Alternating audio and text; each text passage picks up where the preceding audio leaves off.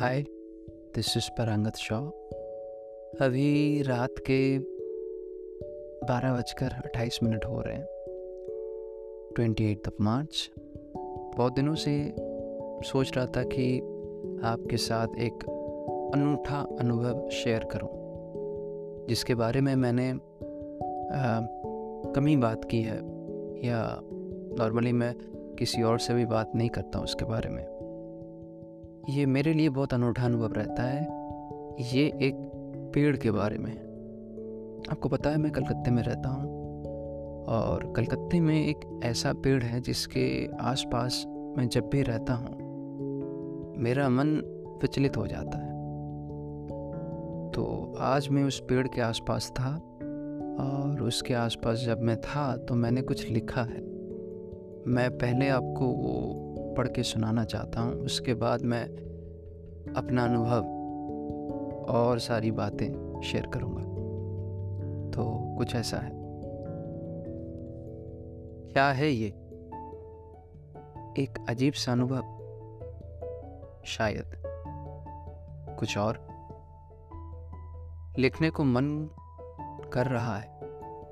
या खुद से लिखना चाह रहा हूँ। ये पेड़ जिसके नीचे बैठ अभी साँसें ले रहा हूँ, ये पेड़ कितना कुछ जानता होगा, कितना कुछ ये अपने अंदर रखा है। हाँ कुछ कुछ मैं भी इस पेड़ जैसा ही हूँ। पेड़ इतने साल जीवित रहते हैं, उनमें तो तब अपार शक्तियाँ होंगी। उन्हें बरसों से क्या एहसास होता है? वो क्या दूसरे पेड़ से बातें करते हैं? शायद करते होंगे। शायद उन्हें बातें करने के लिए शब्दों की आवश्यकता नहीं होती। या शायद उनकी भाषा में शब्द है ही नहीं। अजीब है। बिना शब्द भी कोई बातें कर सकता है। अजीब से इस ब्रह्मांड में ना जाने कैसी कैसी कहानियाँ बनती हैं। हर कहानी में हर कोई प्रोटैगनिस्ट होता है। ये कहानियाँ कौन लिखता है? ये जो मैं लिख रहा हूँ, ये क्या ये पेड़ मुझसे लिखवा रहा है? ये पेड़ मुझसे बातें क्यों करता है? या शायद मैं ही इससे बातें कर रहा हूँ। या शायद मैं ही बातें करता हूँ इनसे। ये पेड़ विचित्र है। अपने हाथों को ना जाने कितने वर्षों से उठाए अपने पैरों पे खड़ा है। ये पेड़ अजीब है। इसकी ये शाखाएँ, इसकी ये शाखाएँ तो दिन प्रतिदिन बढ़ती ही जाती है। अभी तो वसंत का महीना है। पेड़ अपने बाहों में नए नए पत्ते उगाता है। मानो नए शिशुओं का जन्म होता है। अजीब है ना? ये पेड़? क्या नहीं जानता होगा ये पेड़? सब कुछ? या शायद सब कुछ जानकर भी ये अनजान रहने का नाटक करता है? ये पेड़ क्या विचार करता है? किस किस को साँसें भरने दे। ना। नहीं करता होगा।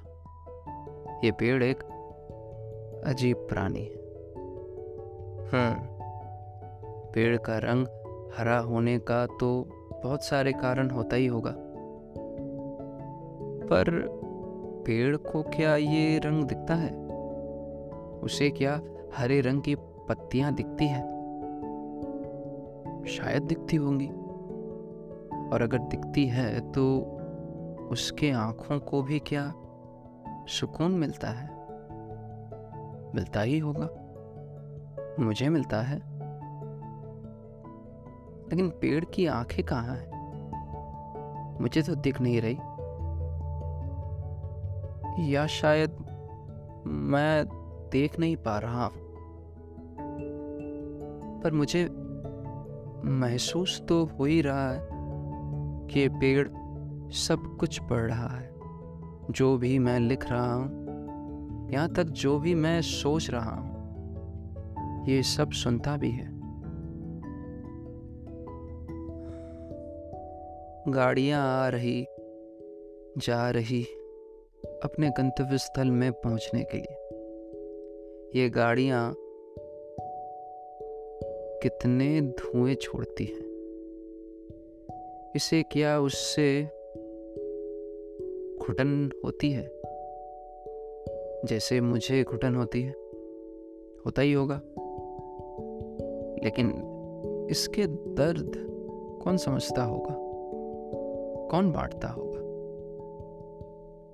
शायद ये सब जानता है और सब महसूस करता है। क्या ये पेड़ पहले एक इंसान था? मेरे जैसा।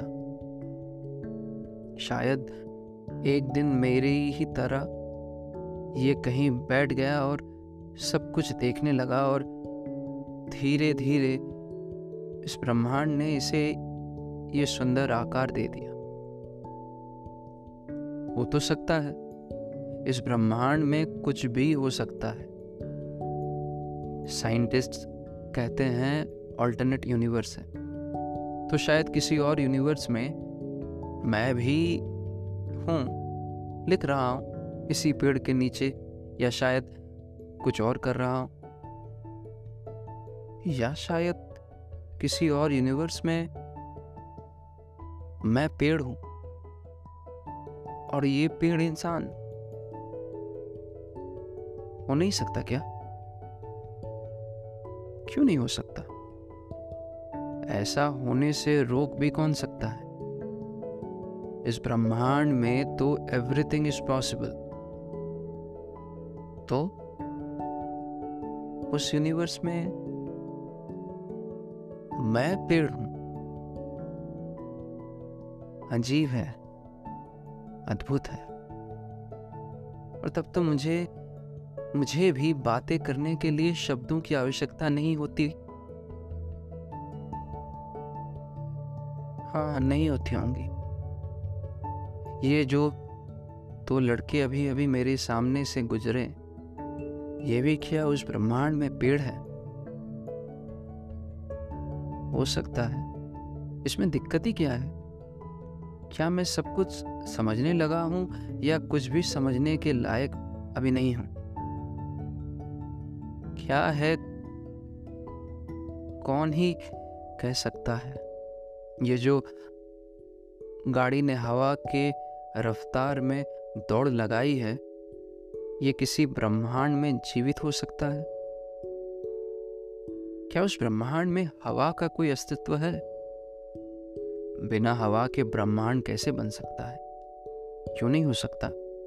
किसी एक ब्रह्मांड में शायद हवा ना हो, किसी में आग, किसी में पानी नहीं हो सकता है। और क्या क्या हो सकता है, इसे कोई कभी समझ भी पाएगा? क्या हम, हमारा कोई अस्तित्व है?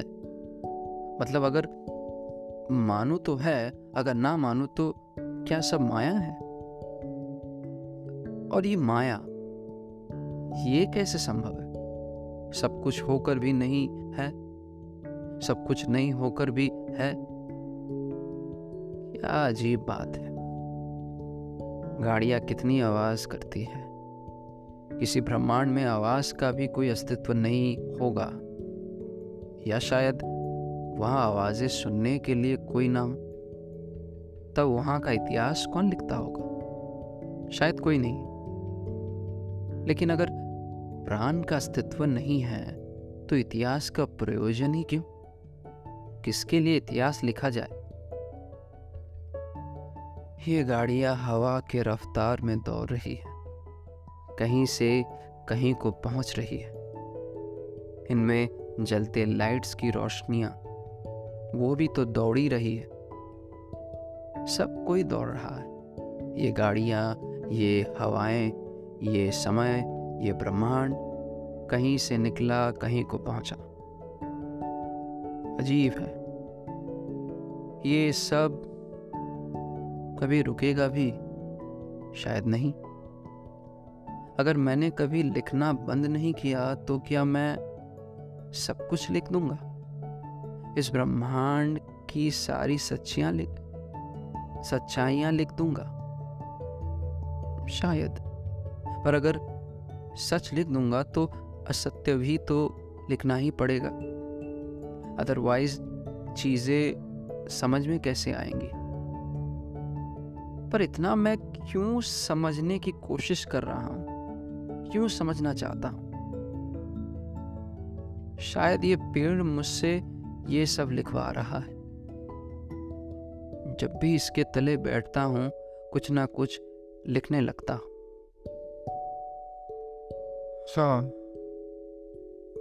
दूर से एंबुलेंस की सायरन सुनाई पड़ रही है।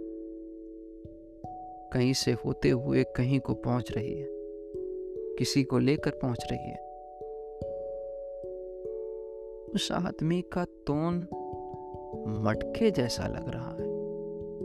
उस मटके में क्या क्या होगा, किसे पता? अभी अभी पेड़ से कुछ गिरा मेरे पैरों पे। शायद पेड़ उस आदमी के बारे में मुझे लिखने को मना कर रहा है। ओके, नहीं लिखूँगा। तुम पेड़, क्या चाहते हो? क्या तुम हर किसी को अपने आंचल तले बैठाकर ऐसे ही लिखवाते हो अपने मन की सारी बातें? या मैं अनूठा हूँ? क्या तुम मेरे ही इंतज़ार में खड़े रहते हो? वेल मैं शायद अपने आप को कुछ ज़्यादा ही इम्पोर्टेंस दे रहा हूँ। तुम्हें तो सभी पता है पेड़। तुमसे कुछ छिपा रहे ये हो ही नहीं सकता। खैर, मुझे अब घर के लिए चलना होगा। बाद में बातें करूँगा तुमसे। तो कुछ ऐसा ही लिखा था। एक्चुअली क्या है ना कि ये वो पेड़ है ये कलकत्ते में एक जगह है आ, नंदन। वो रविंद्र सदन मेट्रो स्टेशन के करीब है। और उस जगह में बहुत सारे क्या कहते हैं उसे थिएटर थिएटर है जहाँ पर आप जाके नाटक देख सकते हैं सिनेमा हॉल है। तो उस जगह में एक थिएटर है उसका नाम है एकेडमी ऑफ़ फाइन आर्ट्स जो काफ़ी काफ़ी आई थिंक काफ़ी पुरानी है। और उस एकेडमी ऑफ़ फाइन आर्ट्स के गेट के सामने एक पेड़ है। अजीब सा, विशाल, बाहें फैलाए। और जब भी मैं देखता हूँ तो एकदम खो जाता हूँ। और जब भी इसके तले बैठता हूँ ना, कुछ ना कुछ तो लिखते ही रहता हूँ। अजीब सा एहसास होता है उस पेड़ को देखकर, उसके पास रहकर। कभी आप कलकत्ते आइए तो एकेडमी ऑफ़ फाइन आर्ट्स के गेट के सामने ज़रूर आइएगा। आपको वो पेड़ दिख जाएगा, जिसके बारे में मैं बात कर रहा हूँ। उस पेड़ के नीचे बहुत सारे बैनर, पोस्टर लगे हुए रहते हैं। नॉर्मली होर्डिंग्स रहती है फ्लेक्स रहती है, वो नाटकों के रहती है। नॉर्मल नाटकों के या एकेडमी ऑफ़ फाइन आर्ट्स का आर्ट गैलरी है, उसका फ्लेक्स कभी कभी उस पेड़ के नीचे कपल्स बैठे हुए रहते हैं। काफ़ी बड़ा पेड़ है। आप, काफ़ी बड़ा पेड़ है। उसके इर्द गिर्द बैठे रहते हैं और नॉर्मली उस पेड़ के इर्द गिर्द अंधेरा रहता है। लाइट बहुत ज़्यादा रहती नहीं है। तो वो जोन भी मुझे बहुत अच्छा लगता है। उस जोन में मैं बैठता हूँ, लोगों को आते जाते देखता हूँ, गाड़ियाँ देखता हूँ, लोगों की बातें मतलब एग्जैक्टली नहीं सुनता हूँ, बट हवा में बहते हुए आती है। तो मुझे यही लगता है कि वो पेड़ काफ़ी पुरानी है, पचास, तीस, चालीस साल के ऊपर ही होगी, और भी ज़्यादा ही होगा। मैं तो अनुमान नहीं लगा पा रहा हूँ, लेकिन मुझे तो लग रहा है कि काफ़ी पुरानी होगी, पचास, साठ, सत्तर साल भी हो सकती है, या उससे भी ज़्यादा। और उसने कितना कुछ देखा होगा, कितनों के सपने सुने होंगे, कितने को गुजरते देखा होगा, कितने पंछियाँ उस पेड़ की डाली में बैठकर उड़ना उड़ना सीखे ही होंगे, कितने कपल्स का रोमांस उस पेड़ ने महसूस किया होगा। कितनों का ब्रेकअप देखा होगा। कितने नाटकों के पोस्टर को अपने आप, अपने आंचल में समाया हो। उस एरिया में बहुत कोई सिगरेट पीता है, गाड़ियाँ चलती है, प्रदूषण भी होता है। तो उस पेड़ ने एज ए फ़िल्टर कितना तुम्हारा कार्बन डाइऑक्साइड को फ़िल्टर किया होगा? और कितन, कितनी मदद की होगी हम सबकी? अद्भुत लगता है, कोई भी पेड़ आप देखिए, अद्भुत लगता है, लेकिन ये पेड़ मेरे लिए विचित्र है। मैं, मैंने इस पेड़ को देखकर एक कविता लिखी थी, कई साल पहले, वो किसी और दिन सुनाऊँगा। खोजन खोजना होगा, कहाँ रखा है? अद्भुत फीलिंग होती है जब भी इसके आसपास रहता हूँ और मुझे नहीं लगता कि मैं जब भी उस रास्ते से गुजरा हूँ, उसके आसपास रहा हूँ तो उस पेड़ को एक बार नहीं देखकर ऐसा कभी हुआ नहीं है। उस पेड़ की तरफ़ आँखें ज़रूर जाती है। उस तरीके से खड़ा रहता है ना मतलब लगता है कोई डांस कर रहा है। अब पेड़ शक्तिशाली भी है, खूबसूरत भी है, मनमोहक भी है, रहस्यमय भी है। एक अद्भुत भाव आता है जब भी मैं उस पेड़ के आसपास रहता हूँ। कभी आप कलकत्ते आइए तो इस पेड़ को ज़रूर देखिएगा एकेडमी ऑफ़ फाइन आर्ट्स के सामने। आज मैं जब नंदन गया हुआ था नॉर्मली लंदन जाता हूँ। मुझे अच्छा लगता है because it's a kind of cultural hub है कलकत्ता का। तो पहले डिसाइड नहीं किया था कि उस पेड़ के नीचे जाके बैठूँगा। तो चाय पीने के बाद मन किया, अकेला था तब, मन किया कि चलो बैठते फिर बैठा, एकाएक लिखने लगा। जो मन में आया एग्जैक्टली exactly, कोई कविता नहीं एग्जैक्टली exactly कोई कहानी नहीं। अनुभव। और वो अनुभव उस पेड़ के वजह से मुझे हुआ है, क्योंकि ये मैं शायद अकेले बैठ नहीं लिख पाऊँगा। इन द सेंस घर बैठ, पता नहीं।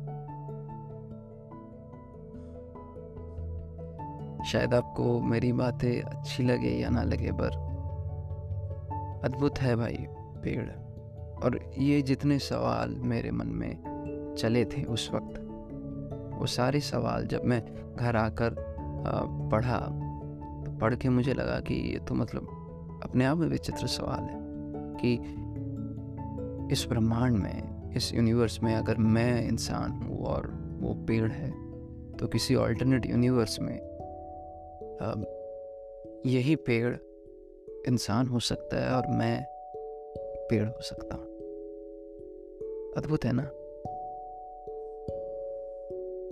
अजीब है, अद्भुत है, जो भी है, एक अनुभव है, एक अनूठा अनुभव। लिखने के बाद मन में एक शांति थी। लगा, मन में उठ रहे बहुत सारे सवाल जो बबल्स की तरह उबर उबर के आ रही थी। वो जब मैं उस जगह से उठा तो वो गायब हो गई। मन शांत हो गया। यही शेयर करना चाहता था आपसे। इस पेड़ के बारे में। अजीब सा पेड़। ठीक है। चलिए फिर से बातें होंगी। फिर किसी दिन, किसी शाम या किसी रात आपसे मैं अपने जीवन का और एक अनुभव शेयर करूँगा। Good night